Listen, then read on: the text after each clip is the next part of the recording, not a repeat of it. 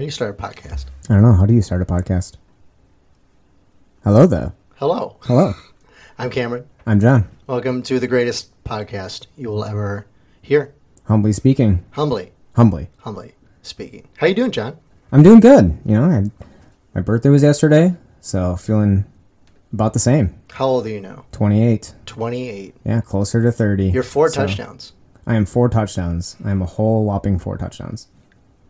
What multiples of numbers do you normally count by? Fives. Fives? Yeah. I always, when I was a kiddo, tried to decipher numbers or break numbers down into football scores. Like, how would I get to that number in football scores? So something like 50, how do I get to 50 using football scores? You know? Yeah, that's doable. I don't know if that was it's, five touchdowns and five field goals would be the easiest way to go about doing it. It's a lot of scoring. You always kind of assume that when you have a touchdown, you get a field goal. You mean extra point?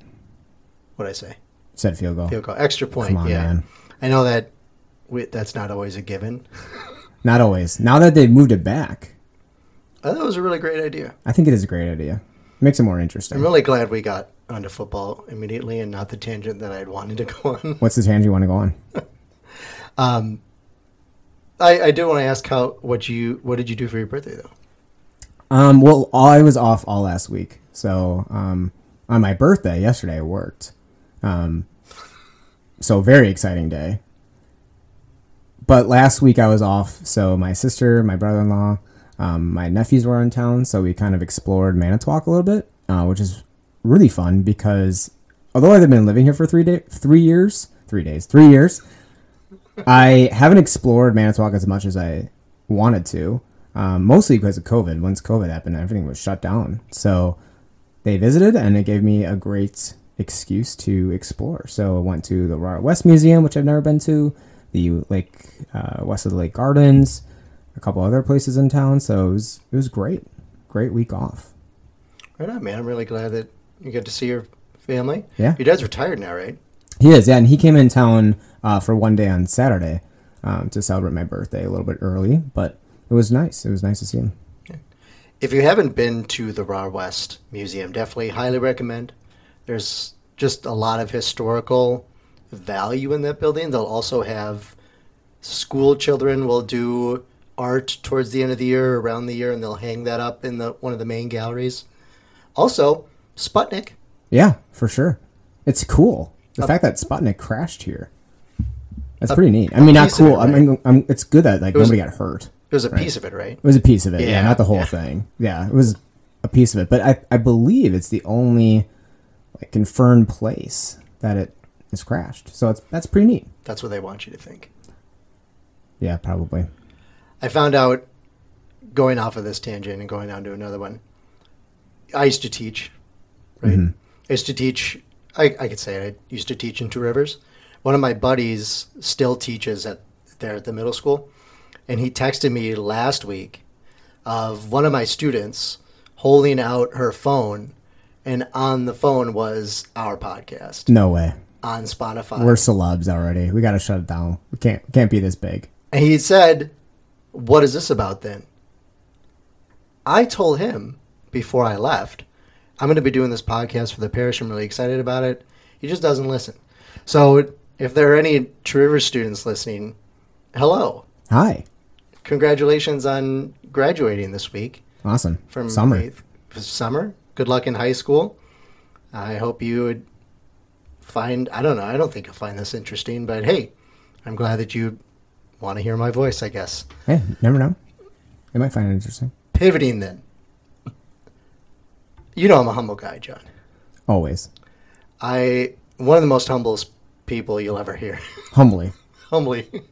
I think that I've made, in the past 3 or 4 years, 3 of the greatest decisions ever. What are they? 1, getting married. Definitely. That's a good one. Yeah, okay? That's a good one. That'd be definitely number 1 for me. 2, changing careers. Again, high tutor students. And 3, this is the one I want to really get into, I got off of social media. Oh, yeah.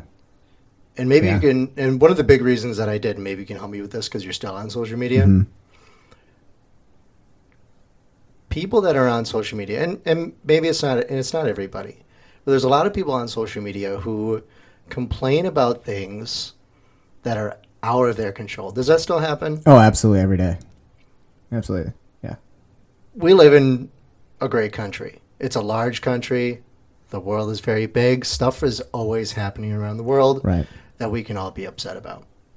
Yeah. And there's a lot of people that do spend a lot of their energy with a very big lens worrying about things that they can't control. Now, the problem with that is that when you worry about things that are out of your control and you look at the world with that big of a lens, you can't focus on the things that are in your small community. Right. Think about a mosaic.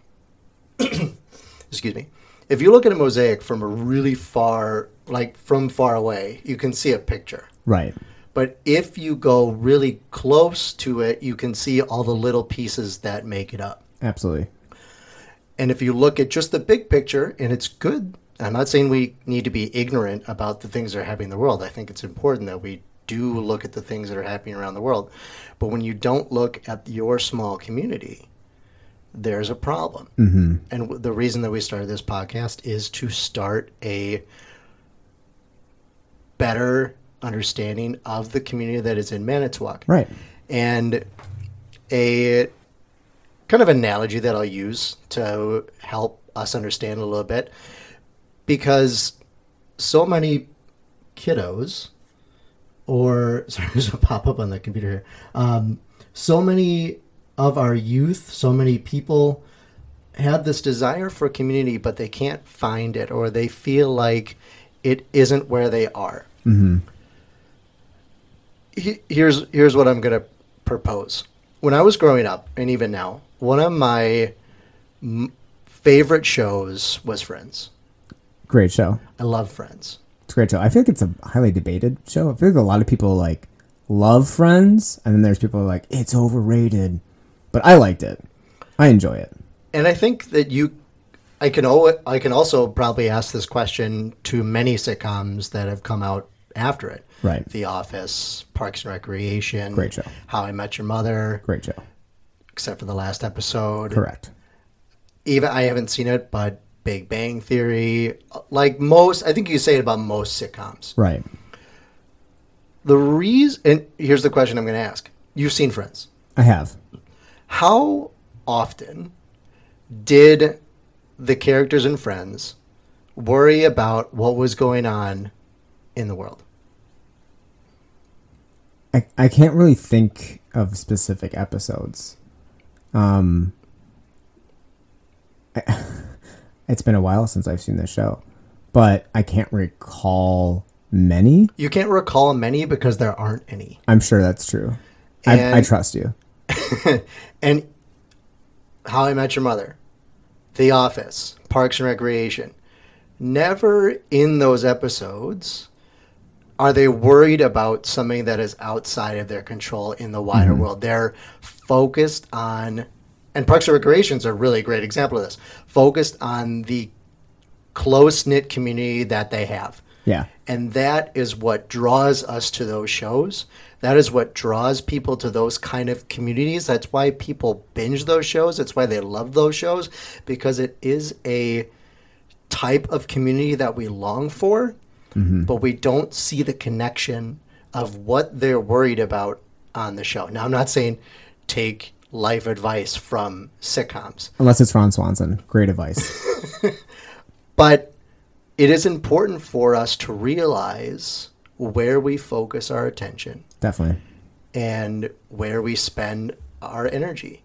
Now, if there's a lot of causes out there that are greater than the Manitowoc community that you can have a hand in helping and promoting and being a part of, that doesn't involve you giving all of your attention and all of your energy complaining about it on right. social media. Mm-hmm.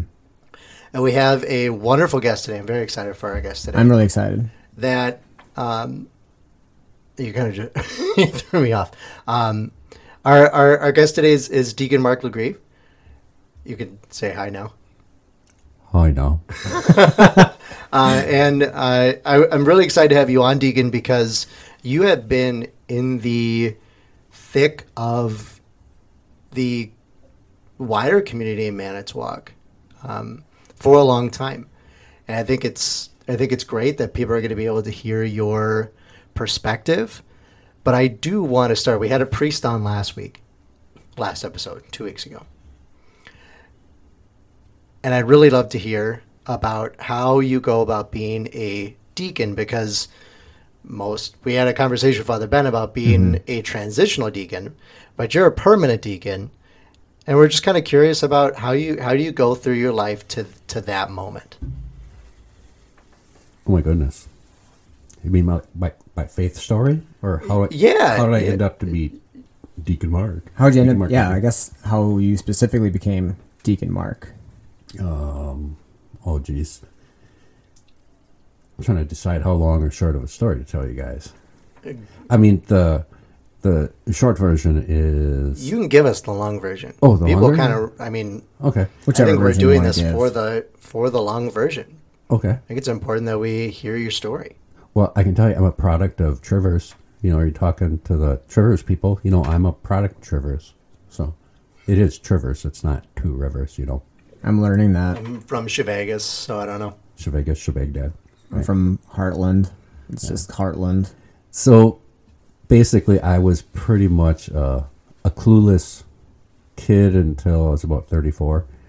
I grew up in Two Creeks. I was until I was middle school, moved to the big city of Traverse, went to L.B. Clark Middle School. That's where I got a little more awareness than just outside two or three people. You know, you were just talking about sitcom type. Yeah, I think that was my life before middle school, is I had a understanding of maybe like two or three people. You know, I had no understanding of the greater. I don't think I did. I don't remember it anyway. Anyway, moved to Traverse, went through middle school, went through high school. Wasn't really connected with much. Probably more the bad things than the good things.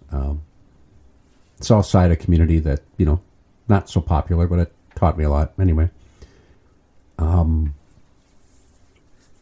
Bon Jovi used to look like me. You know, he had long hair, things like that. Nice. I'm trying to picture you with the long hair. I'm glad that you went with John Bon Jovi looked like you instead of you looked like John Bon Jovi. You know, it has been said Adam Levine has looked like me already, too.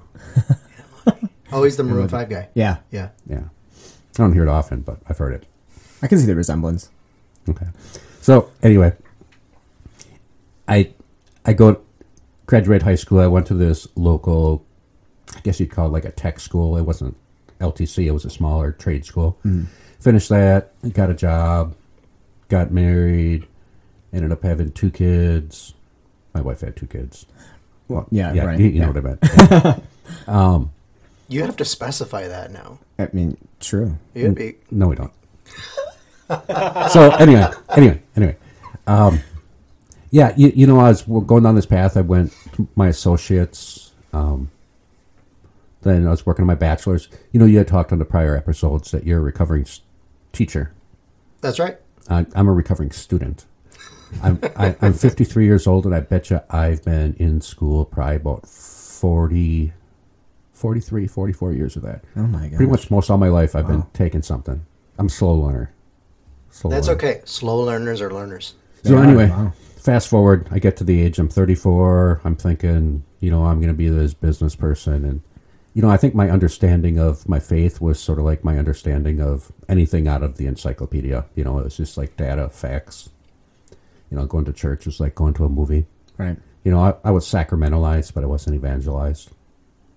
Ooh. Oh, I like that. So, yeah, that's a mouthful there. There's a story behind that. Anyway, so then tragically, my brother died by suicide. So that's like mic drop. Like my whole world just like flipped upside down. Discovered a lot of things about myself, lost purpose for living, other than having a wife and kids. Mm-hmm. Having a wife and kids kept me from making bad decisions. So So in that time, shortly after my brother died, my dad asked me for the 10th time to go on a retreat. And I figured, well, you know, he'll feel better about it, and I'll be the sacred victim to go there. They'll figure out I don't belong here, and they'll kick me out, and my dad will feel great. So I went, and it was the best moment of my life. I finally figured, you talked about community. I finally figured out what a community was. No, it took a three-day retreat. But yeah, that was those two events. I would say my brother's death and then that retreat, probably within 6 months of my brother's death, just transformed my life. So it flipped my life upside down.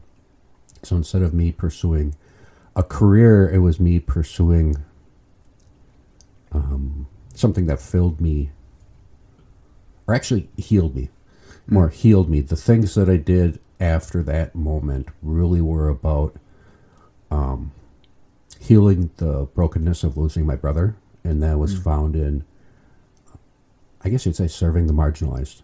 You know, meeting the brokenness of this world and not feeling so broken myself, but trying to, I don't know, embrace it. Can you, like, this is a big moment for you. Was there something at the retreat that pushed you over that edge, or, you know, drew you closer in some, it doesn't have to be a radical way, but it was like a click, a light bulb moment? There were many of them. You know, and the thing about this retreat, and many retreats, they always say, don't tell people what they do on those retreats. Was this a CW retreat? Yeah, it was. And it's not because it's a cult. It's not because it's, because it's not. It's not. It's not because of that. It's because the thing, like, I'll tell you what it was.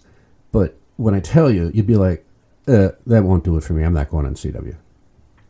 Right? Who knows? What was it? That's okay. I've already made that decision. That you never will? Yeah. We'll talk. Anyway.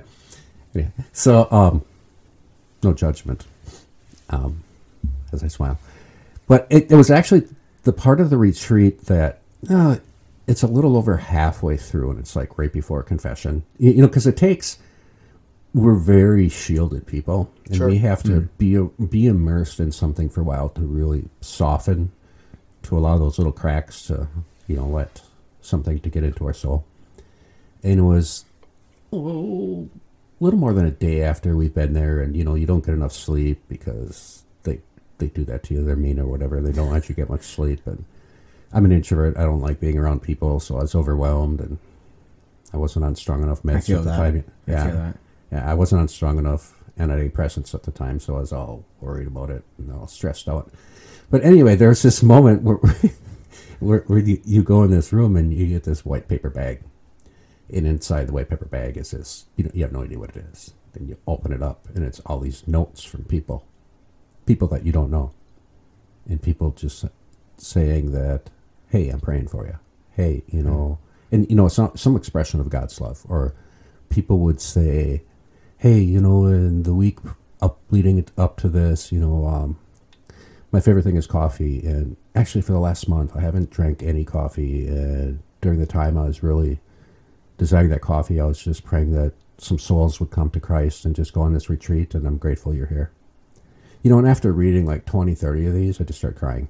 And yeah. I mean, I don't cry. I mean, I don't, you know, I'm quite stoic and take meds to prevent that now, but yeah, I start crying. So it's very rare I cry, and it just broke me, and it's like, wow, this is like real community. That's powerful. People just like sacrificing and praying for someone, and just unconditional love. When I worked at the last parish on the Life Teen group for confirmation retreats, we did that exact same activity, and I can tell you, we did at the end of the retreat, not the last day, but the second to last day. After Mass, you know, we're unwinding and we hand out these bags, and similar experiences. I would say kids that may have seemed closed to the retreat the whole weekend, you could see them getting emotional and overwhelmed with just the love from people that they may have met that day or that weekend, but also from their friends that were on the retreat. And also we had the parents send a letter too. Mm-hmm. And this was for a confirmation retreat. And I can tell you it's something so simple, but also so powerful at the same time. Yeah. I've experienced the same thing that you did. And I'm positive both my parents had written me letters, you know, within 6 months after burying one of their kids, you mm-hmm. know, and my brother and sister-in-law had written me a letter too, and, you know. Yeah, that's emotional. You're bound to cry with that. Yeah, definitely. In a good way. So you have this powerful experience, and that is one of them. You don't, mm-hmm. keep the secrets. So you have this experience, and you find this wholeness almost, this mm-hmm. desire to serve the marginalized. So what does that start looking like in your life? Well, I guess the way it happened is, I think Rich Bonneman asked me to go to jail. Deacon Rich said, I won't imitate him, but he goes, "Hey, Mark, you want to like go to jail?" I'm like, "Sure, you go on." So I did. I just like jumped into jail ministry. I just, for some reason, I just had lost all apprehension and fear. It's just like, yeah, if you say it's cool, if you go there, I'll go with you. Yeah. It's one of the most surreal experiences. And then following that, someone said, "Hey, Mark, you want to teach religious ed? How about seventh graders? The most unwily creatures on earth, seventh graders." I was going to say middle schoolers, yeah, for sure. Yeah. So I did that for a while, and then what else was it? I think we volunteered at Hope House. You know what? Oh, and then I started doing some stuff at church, like lecturing. I feared public speaking. Getting in front of like more than 3 people is public speaking to me, and I just feared it. I would shake and sweat, and so I lectured, became a Eucharistic minister, brought communion to the homebound. You know, I just started doing these things. Hmm. It was really therapeutic for me. For healing the loss of my brother is really what it was. It was selfish of me. I didn't think of it as service. It was just like I actually neglected my family quite a bit, that I didn't spend time with them. I just threw myself into service, but I had to learn how to balance that later. But I think, though, too, I mean, you said it's like selfish, but at the same time, like there's 2 different routes you could have taken with the loss of your brother. There's sometimes you... And all the vices, right? Right. There's the vices. There's, you know, going down a dark path, mm-hmm. Which, you know, I have a lot of empathy for people down that path because you lost somebody very close to you. And then, but then there's decision of, okay, like you said, on the you had that moment on the retreat, I'm going to turn this into something positive. Still missing your brother, obviously, but taking this awful moment in your life and doing something good with it. Exactly. Yeah. You know, and I think that whole thing just sort of, you know, at my brother's death, I was placed in a very uncomfortable position, a mm-hmm. place that I didn't know how to respond or how to act. Mm-hmm. And I think ever since then, my view to ministry is step into areas that you don't understand and don't know what to do, and just step into it. Let God sort it out. We're kind of called to do that. I mean, right. We're called to be uncomfortable about things. Exactly. And then just trust the Lord that it'll be okay, you know. You've done a lot of work in Manitowoc, and I think this would be a good transition to talking about that. Do you want to talk about kind of some of the things that you have pursued within the community? Oh, sorry. We haven't even gotten to the deacon part yet. Oh, that's true. Oh, the deacon part. I forgot about that. I forgot that part too. Well, so let's do that first. We're really good at interviewing people. Yeah, very, very good. Humbly. My favorite attribute is my humility. You're going to have to use that line. I like that. Anyway, during this process of, you know, just soul searching and getting into different things, another deacon, Deacon Bob Beaners, I one time, I think, for spiritual direction, maybe at one of the CWs following that, not the first one, the following one. And I said, you know what? You know, I've been going to school. You know, I'm this recovering student, right? I constantly going to school, and I just finished my bachelor's right when my brother had died. I'd like literally within a week. I think, within a week, I finished my bachelor's, and he completed suicide. So there was that's like 1 year or so where I wasn't in school, 2 years. And I talked to Deacon Beaner, and he says, hey, you could go to this thing called Commission Ministry. And then it was called the Emmaus Program, and now it's named something else. Anyway, the diocese has something else. So it's just basically these classes you take through the diocese where you take, you just learn more about your faith. Mm. It was awesome. It was just incredible. Anyway, I started on the first year. And you take these classes alongside deacons. Deacons take these same classes. Mm-hmm. But I'm not going to be a deacon at that time. I'm just going to Commission Ministry, just trying to, I don't know, figure out who I am. And in prayer, I don't know how to explain it. There was just something in prayer like, what are you afraid of? What are you afraid of? And there happened to be a person who really didn't like deacons. And he really... wasn't in support of deacons, and this person said I could be around him as long as I wasn't a deacon. So, and I'm not going to get into specifics. Yeah, anyway, no, yeah. So anyway, I ended up coming to, at that time I was attending daily mass in Manitowoc, and I saw Father Felton after one mass, and he knew who I was just through retreats and stuff. A good reason to go on retreats, Cameron, is you get to know priests better. Anyway. Yeah. I never said I would go on retreats. I'm very open to going on retreats. Okay. So anyway, maybe like a 3-minute conversation with Father Felton. I just said, hey, I'm thinking about applying for the diaconate. And he goes, what's holding you back? And I said, well, this person. He said, get the papers. I'll sign it. That was it. Wow. So I signed it, and from then on it was pretty much... It's not that I wanted to. I think if you want to be a deacon, it's one of those things. If you want to be president, you shouldn't. Yeah, I've heard. Yeah. Yeah. If you want to be a deacon, you probably shouldn't. For me, it was more about, there was something like what I said within prayer that was just like, what are you afraid of? Why? Let me say no. Let me say no. And I think that if you're going to apply to anything like the diaconate, or even you're considering a vocation like going to the priesthood, that you let someone else say no. It's your yes to enter the journey. It's not your right to say, yes, I deserve to have this. So I just took every class and I did everything that was asked of me, and I just expected at some point they would say, you're not suited to be a deacon.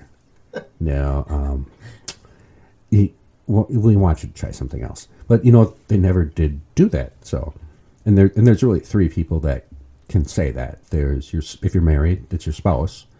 Your spouse can say, no, your first...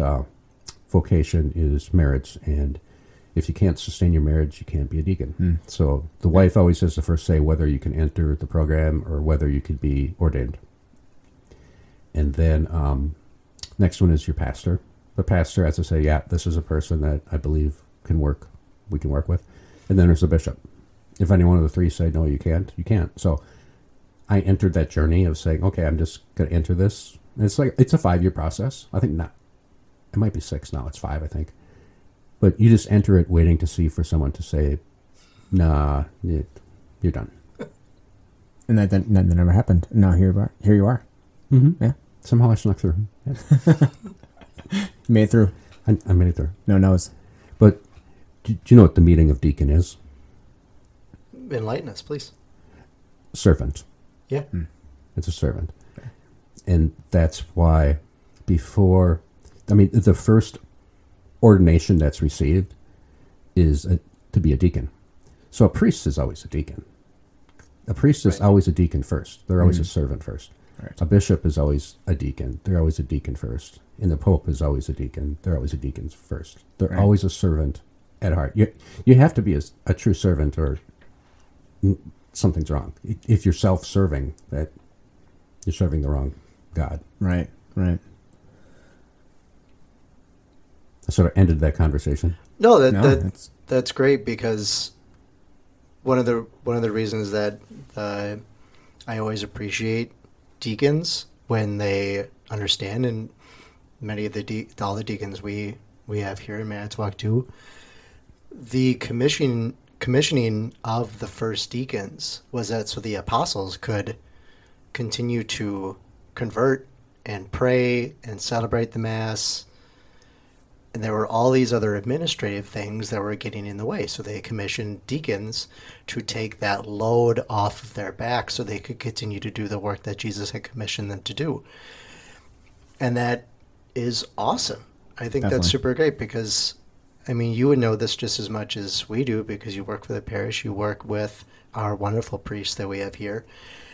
If you've ever seen one of their Google calendars, it makes me want to vomit because it is so much is on the backs of our priests, and you would never know it because they're so humble. Right. And they do such an amazing job in their ministry, and they love being priests so much. That's why I love being able to watch a priest be a priest, because you just see this joy about them that sometimes maybe you don't see. And our deacons who understand that things need to be taken off of the backs of priests so they can continue to administer the sacraments, they can continue to pray, and they can continue to be priests without the weight of the administrative things that happen with just being a large organization like the Catholic Church. And I think that's important for people to understand that our deacons truly are servants. They are taking the load off of the priest's back so they can continue to do their job. Growing up, I didn't have any deacons at the parish I grew up at. So when I moved here, I was like, whoa, there's so many deacons. But then I was like, but that's awesome. Like they need that. I think it's beautiful how many deacons there are within this parish, especially for a parish of this size. I truly couldn't imagine there not being this many because of how many duties there really are that need to be done within a parish. So the other big reason, I mean, we wanted to have you on, big thanks to you for, I mean, you're the reason we are doing this right now. You were the contact person that was open to hearing two handsome white boys from Manitowoc, humbly, want to start a podcast, and we thank you very much for allowing us to be a part of ministry in this way. I think that's what the church should do. You know, when the Holy Spirit works among people, and it inspires people to say, hey, I think God is calling me. I think the church should say, go for it. Yeah, well, we appreciate it, definitely, because I don't think we were scared of asking, but we were still very appreciative of getting the blessing from yourself and from the parish to do this. Also, I mean, we lack the resources. Right, that too. And maybe the talents, but, we're figuring it out. That's why this is a guest-only ordeal. Right. Because I don't think you and I could hold a candle for an hour. But you guys are answers to a prayer. You know what's a prayer? Our global church, our diocese, and our local church is just struggling to reach people. We have pretty much the model that show up at our church and we can speak to you. Pick up one of our paper bulletins, we speak to you. Or wander on our Facebook account, we speak to you. But outside of that, our reach isn't as it should be. Well, we're hoping to strengthen that with this. So. We have high expectations. You too. No pressure. No pressure. No pressure. We can handle it. Yeah. Speaking of reach, I think this is a really great segue. The other reason we wanted to have you on, you just took a short-ish mission trip to the border. I did. And I know that there are definitely some, and I've heard you speak about this a couple of times. I think it's a great story. You're more than welcome to say as much or as little about your experience, the things that you saw, the things that you witnessed. But I think it's important that people really do understand what is going on for people who are struggling, people who are trying to find refuge at the border. Thank you. Yeah, This is the U.S.-Mexico border. Yeah, yeah, not the U.S. Canada. Yeah, not the border with Canada. We're not worried about that one so much. I think the Canadians are more worried about us Americans going there. Most likely. Yeah, I believe they are. Yeah, they are. Okay, so yeah, it was on my heart for a couple of years. Actually, I've seen these ads for a couple of years. Maryknoll has this immersion trip. They have immersion trips around the world, but they have this one that's tied to our Feast of Lady of Guadalupe in the beginning of December. And basically, it's a week-long retreat-ish type trip. I didn't know anything other than that. I knew Maryknoll put it on. I knew it was in El Paso. It was tied to our Feast of Lady of Guadalupe. So it's been a couple of years in my mind, and now finally I work for the parish, and as a deacon, one of the benefits is we need to go on an annual retreat. Mm. And there's a portion of that that gets paid for through the diocese. So I chose to finally go on this trip to El Paso, not really knowing what I was getting into. So basically, in short, what it is so there's a handful of religious orders that used to have missionaries that go around the world, you know, to foreign lands to serve those areas, but they were U.S. based. And in the last couple of years, it's just been on their hearts, or the Holy Spirit's been working on them, and it's just like, hey, you know, you guys are going around the world, but what's happening at your southern border? And there's a handful of these religious orders that didn't know. And, you know, and they tried asking people, and no one really knew. So they said, hey, we're going to send 2 people from our order. We're going to pull them out of this area of the world, and we're going to have them go to the southern border, and we're going to send them to El Paso. And it just happened that the Holy Spirit coordinated, and there's this couple of religious orders that have sent people down to El Paso. So they've spent a couple of years now studying, or in Pope Francis's word, encountering. I mean, the only way to really understand the messiness of the world is to dive head first in, you know. So these religious orders have been sending spies, I guess, down there, sending people down there just to figure out what's going on, what's really happening. And after a couple of years, they came to the conclusion it's a mess. It's an ugly mess. Yeah. It's an ugly, complicated mess that I don't know if there's a fix for. So basically, on this retreat, like any retreat, they really don't tell you what you're going to do, because part of the retreat is entering in the unknown. Right. So every day you wake up and they'll just say, hey, you want to pack this type of clothes? We're going to be gone for this long and you'll need this type of clothes. You get in the vehicle and you drive. And I'd say for 7 days, you go to 3 different, I guess it's like agencies. Sure. So they just take you to 3 different agencies that are working with migrants in the El Paso area. And one of the days we actually went into Juarez. Wow. So, and I didn't even know what Juarez was. It's a city. Yeah. Yeah, it's a monstrous city. So anyway, you go to all these different, I usually call them nonprofits. Nonprofits are different groups that are silently serving the marginalized. And you get to not just hear about them, like encyclopedia, you actually walk in their doors and you meet the people that are being served there. Yeah. So, give you an example. We went, one of the days we went to the border, and we had 2 borders and customs control agents give us a presentation on the history of the U.S. border control, what rules they live by, and, you know, in their life. They tell you about their life and basically what they do. And it's different from what we probably think they do.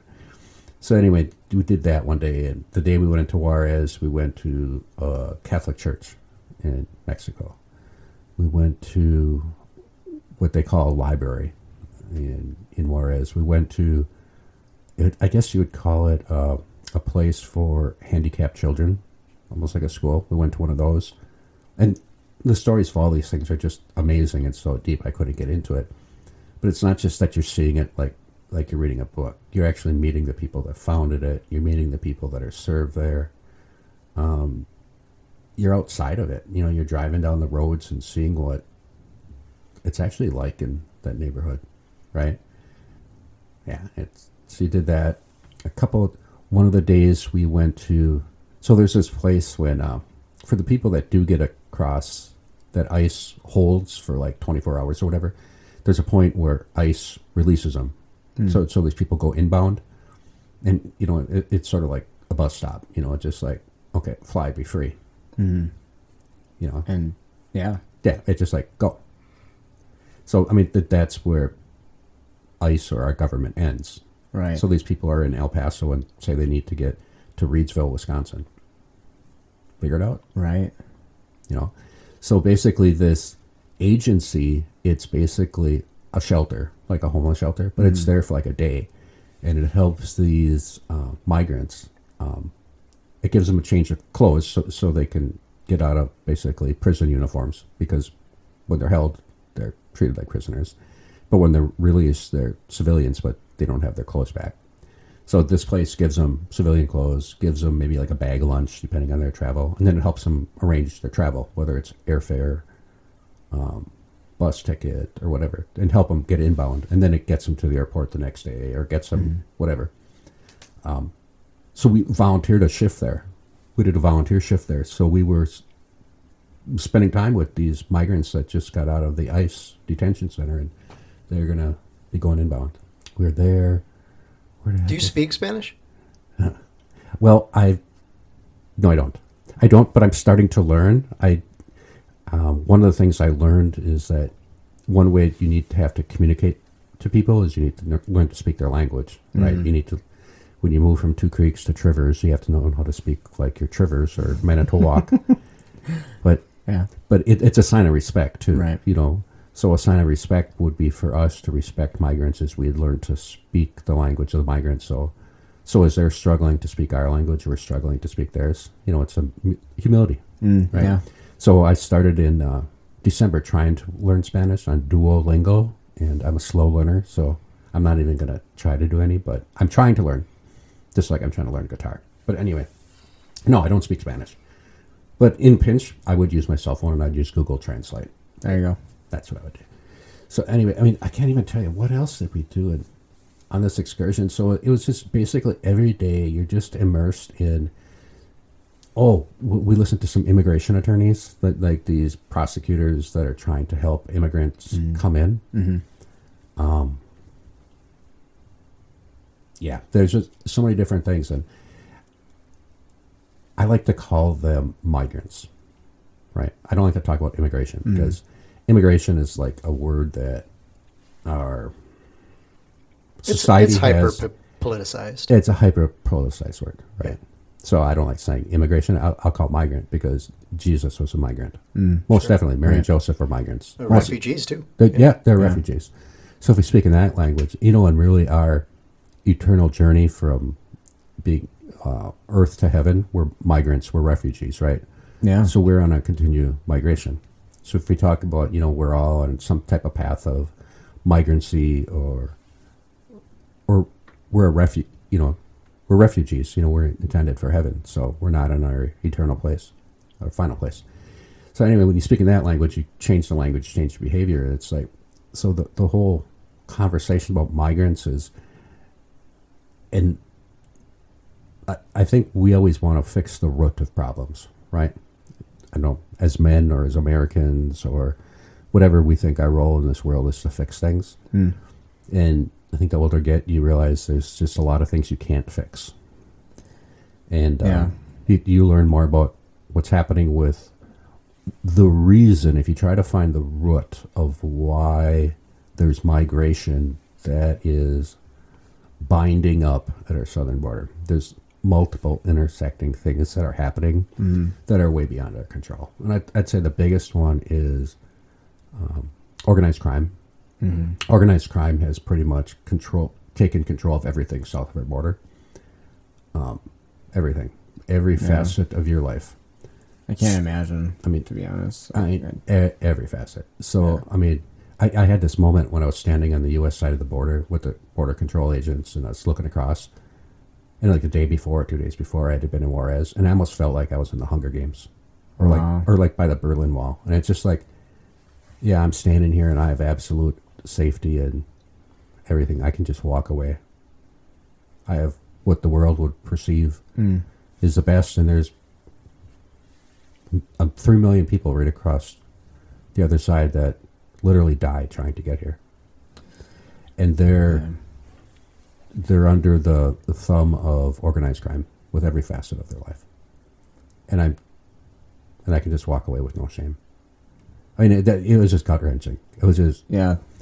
You know, and I think when it's there and at that moment, I just realized that really reinforced people aren't a statistic. So anyway, the complexity of how much organized crime has just controls everyday life. The way that they extort and steal children, like middle schoolers from families. They disappear people. They require protection money from pretty much everyone, from business owners, from everyone. And the Northern Triangle is the worst. Nicaragua, El Salvador, and Honduras. It's called the Northern Triangle. Look it up, Northern Triangle. Yeah. So basically, people can either stay there and be tortured and died or whatever, or they can make a deal with organized crime to get smuggled into the U.S., only to find out later that they're not getting in. They're just deep in debt to organized crime. Jeez, and if they don't pay it off, their organized crime is going to go back after their relatives back where they live.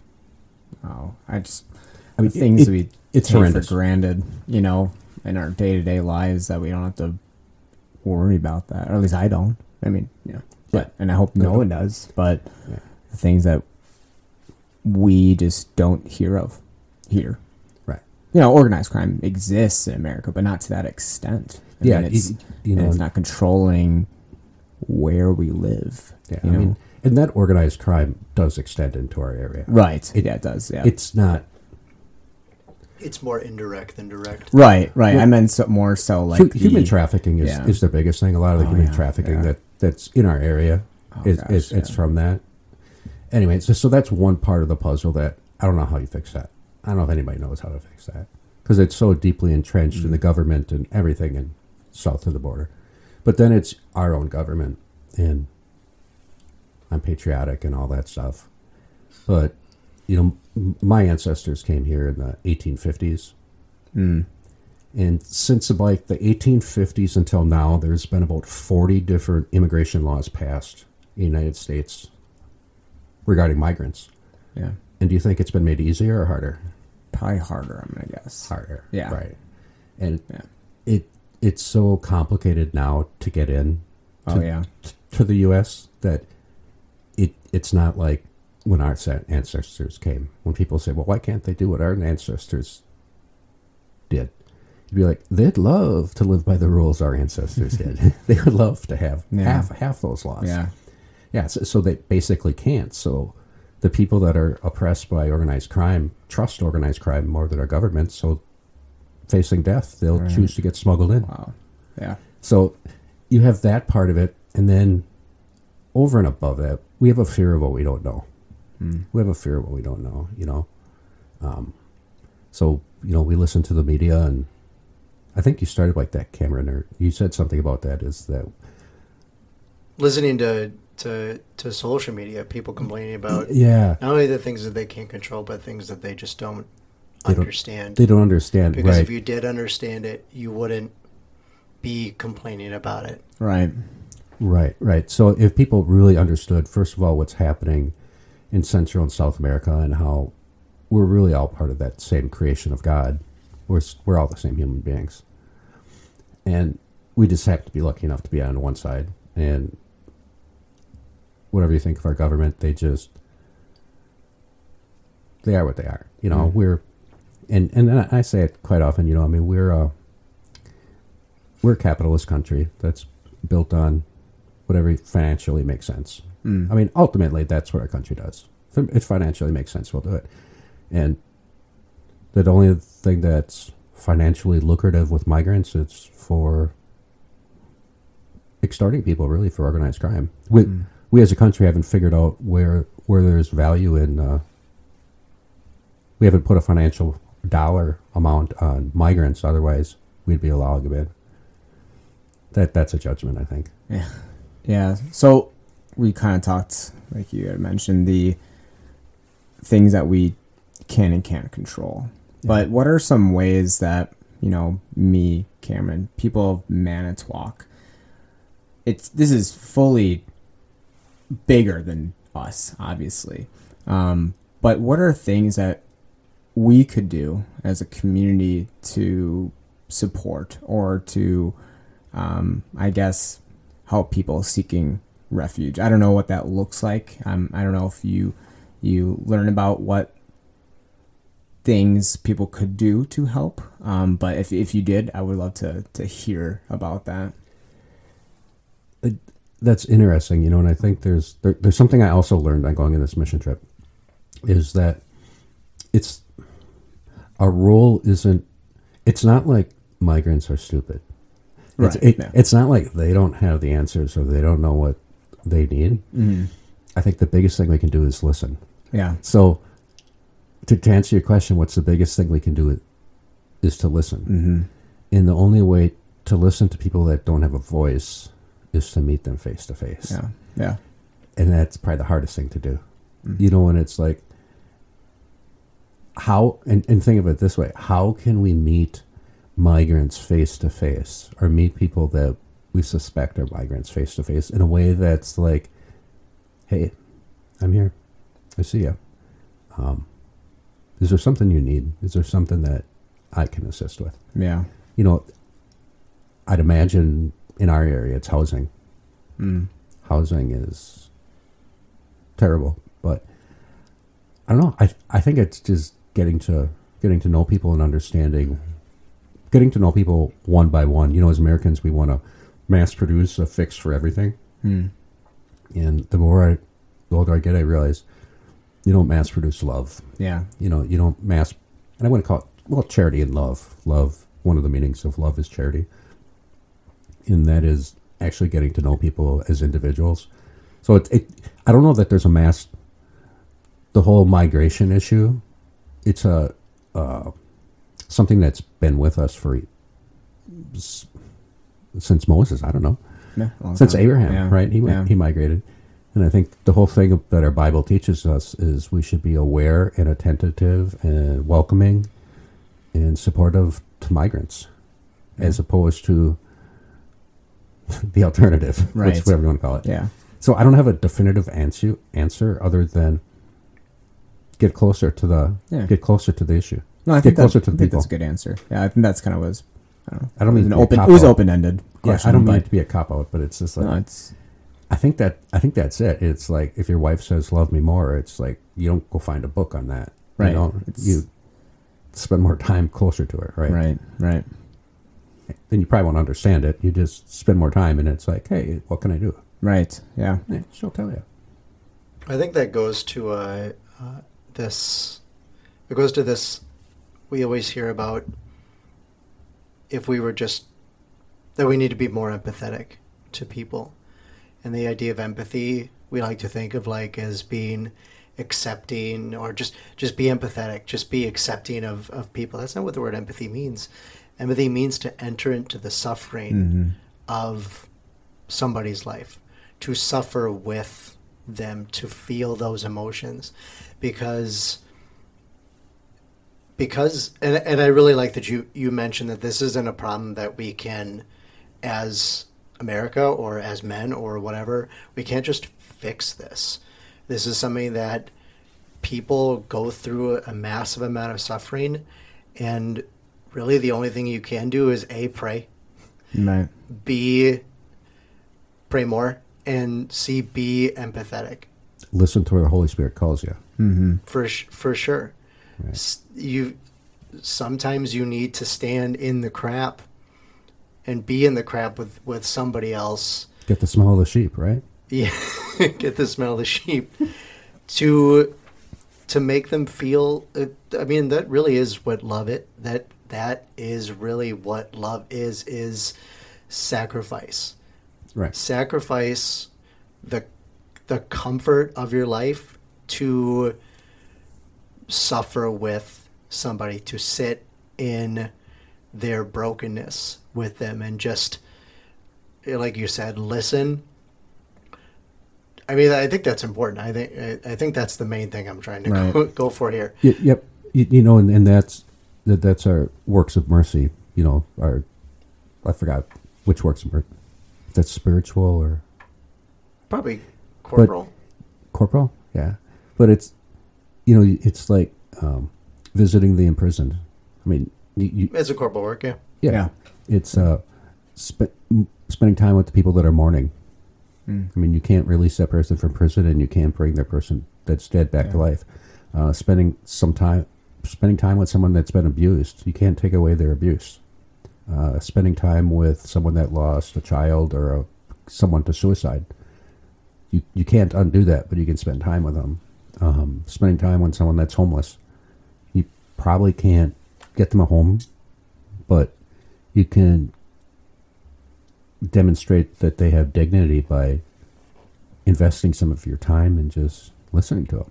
I remember when I was in nursing school, we watched a video, and we really stress empathy in nursing a lot.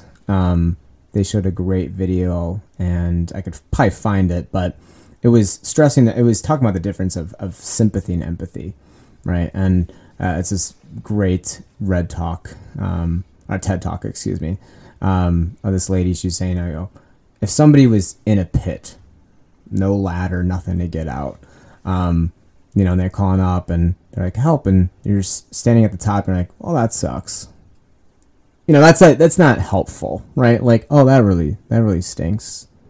What do you want me to do? You know, but empathy is climbing into the hole and sitting next to them with them and asking them and talking to them about being in the hole. It's putting yourself at the, I don't want to say like level, but it's being in their experience. It's being in their experience, right? That's encounter. That's encounter or accompany that Pope Francis talks about. Yeah. That's encounter and accompany, being where they are, and just accompanying them. Yeah. I mean, you know that you can escape it, yeah, but they might not know that they can escape it. Right. They're trapped in it, but you're just there with them. So at least their reality is they're trapped. They're not alone. Yeah, they're not alone and trapped. Yeah, knowing you're not alone goes a long way in the world, I believe, I think. Agreed. Yeah. Deacon, the other thing I wanted to mention, you and I were kind of chatting on Sunday after Mass, and I think it was maybe before Mass we were chatting. I didn't know this about you. You've written a book. Yeah, I did. Yeah, it was. How does that happen? How does that happen? Well, just start writing. I've learned that. Over time, that as an introvert, I don't really like talking because, anyways. So I love writing. You've done great so far. Well, thank you. There's only two of you, so I'm not totally intimidated. If there was a third person, it would be game over. Yeah. Yeah. So how that happened? I don't know. I remember when I was going for my bachelor's. I remember just telling people around me, "I'm going to write a book, and it's going to be a book about waking up." I had no idea what it meant, but I think it had to do with. Having a new awareness, and at that point I wasn't at a point that was even close to spiritual at all. You know, it was probably more of a Tony Robbins type of thing about waking up. You know who Tony Robbins is? No. He's like one of those self-help gurus that's that trains salespeople how to build up the self-confidence. Gotcha. Yeah, so sort of like that. I think that's what I felt it was. Anyway, long story short, it was 2 years ago. 2 years ago, my granddaughter Maggie was going to have her first birthday. And I thought, what can I give Maggie for her birthday? I thought, I'm going to write her a book. And I'm going to give her a life lessons book. Yeah, that's so awesome. I wrote this book, and in prayer, I mean, the words just came to me. It's called Perpetual Waking. You know, and I gave each of you guys a copy, and there's really more questions than there are answers, but it just talks about basically we're all just basically where we are. Mm-hmm. It's not right or wrong, it's not good or bad, it's just we are where we are, yet we're intended for somewhere else. We're not stuck, right? We're not stuck here, and I think some of it speaks to my history with mental health and suicide and things, just a deep desire that people don't ever feel lost or without hope or feel like they're stuck or trapped in something. So the different sections of this book or questions is just help believing that, first of all, there is hope and there is a place for me. Mm. And then it's really deciding what is the place and what am I going to do about it? Because if we don't do something, the world's going to happen to us. Mm. Right. Yeah. We can either let the world happen to us, or we can have a plan and to do something. And so once we realize we can get out of the situation we're in, we have to realize where we want to go. Mm. Yeah. And then we have to realize we have to have a plan. What are the steps we're going to take? And then it's pretty much persevere in that plan and fail a few times. And it's not failing. It's just learning what doesn't work. Right. And continuing as you go, realize you might have chosen the wrong path, but you always can choose a new one. And that, I think that's a spiritual life. I think that's what I would, well, it's what I told my granddaughter at 1, basically. And I'll tell her at 3 and whatever is. It doesn't matter where you are. It's just believe you can be somewhere else. And yeah, no, I love that. It's meant to be inspirational. You know, I took that called and gifted, or gifted and called discernment thing. Mm. And I think some of my charisms are, one of them's mercy, one of them's writing, wisdom, knowledge, I think, are the ones that I have. So, anyway. Yeah, I would agree with all this. That's what happened. So, basically, I put together this pamphlet for my granddaughter, but then there's this website where you can publish things and print it. So, I paid to print a few copies. Yeah. But basically, I've just been handing them out. So, I started this street ministry that I've actually done twice. I've created this banner, and on the banner, it says, "You are beautiful in love. Change my mind." So I take this banner, and I just put up that banner, and I go, twice I've done this, and I just go sit in a public space, and I just sort of sit there in my chair with the sign, "You are beautiful in love. Change my mind." Well, the only people that have come up to me so far are people that I know. Yeah.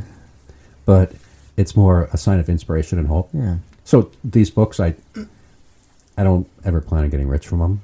I plan on sharing them if anybody wants them, and it's more for inspiration for anyone that needs inspiration. Well, I think I haven't read it yet. I plan on doing this, though. I plan on reading it. And it's like a 5-minute read. Yeah, but I think that we all could, based on what you have said of what it's about, I think everyone can resonate with that. I think in life, we as humans at times feel stuck. We don't know what to do, and we can often feel overwhelmed. And I don't have to get into the, you know, everyone knows about mental health and the difficulties that some have of overcoming difficulties. You know, I think everyone knows of it to an extent, but I think that this is a beautiful message, though, of knowing that, you know, you're not stuck. There is a way out. Failure is, like you said, just it's you learned that didn't work, and I think that that's something that I've tried to carry with myself, knowing that failure is temporary. You know, you failed at something. Okay, now what next? You know, it's just you just learn something about yourself, turning it into a learning experience. And I think this is great. I'm looking forward to reading this. Actually, I'm gonna do it tonight. You know, and I think it can apply to an atheist. You know, it can apply to anyone, but I think it also can apply to someone that's Christian. Mm-hmm. And for us cradle Catholics, you know, we were like, if I tell my story, I mean, I was taught stuff, but I never really learned it, right? No. And for many people, that's the end. What they learned in religious ed is it. Mm. There is no more. Right? And I think this book sort of says, I guess it's okay if you want to stay there, but you are intended for more. Mm. Yeah. You know, and I'd encourage you to, you know, the spiritual journey isn't dormant. Or it shouldn't be. Right. It may be, but it shouldn't be. So whoever has... We all have spiritual journeys, and it should be moving and growing and changing. And it might not just happen to us. We have to put something into it. Right. And I think that's what we as a church globally need to do better at, is help people just understand that we're not chastising them, that they're not growing. It's saying, well, either you're growing or you're dying. Do you want to grow? Or do you want to die? Grow. Grow, right? You know, it's like an inspirational thing. Grow closer to Christ. Find your joy. Find your passion. Find what makes you happy, brings you joy. You and I totally had a conversation about this. We were going to, and then we botched it. The email. If you have any prayer requests, we are praying for you. We want to pray for you. We want to know what you need prayers for. If you have prayer requests, if you want to be a guest on the podcast, we have a short list right now. We will definitely make room for you. If you're a member of the St. Francis community, you have a story to tell. We want to hear what your story is. Or if you know somebody who would be great to be on the podcast, but are smart and are not on social media and they haven't heard the podcast themselves, you can email us at humblyspeakingpod@gmail.com. I'm pretty sure that that's spelled correctly. Humblyspeakingpod, all lowercase, @gmail.com. We are praying for you. Please pray for us. I'm going to be Father Mike Schmitz there for a second. I'm praying for you. Please pray for me. That's what he says. He was on your podcast. So much more smoothly than we executed. Isn't that what Pope Francis said at his first word says, a Pope, pray for me. Pray for me, yeah. We all need prayers. Yeah, we all need definitely. Prayers. John, I'd love to talk to you about Stranger Things 4, so please finish that. I will. I'm one episode away from finishing the first 5 or 7 episodes that they released, so no spoilers. I'm getting there. I'm getting close. No spoilers, but It's so good. It's good so far. I'm pleased with this season. I'm a little worried. I don't want to get too in the weeds now with TV, but like Stranger Things, I was worried about the season because a lot of TV shows get into the weeds in themselves and want to continue going past where they need to stop. The Office did not need that last season. They really didn't need the last, like, maybe 2 seasons. Maybe 2 seasons. Friends didn't even need a last season. If all TV shows should follow the formula of The Good Place. Great show. The Good Place knew where to end. If you haven't seen The Good Place, it is on Netflix. It is phenomenal. It's a great show. It is really a great show.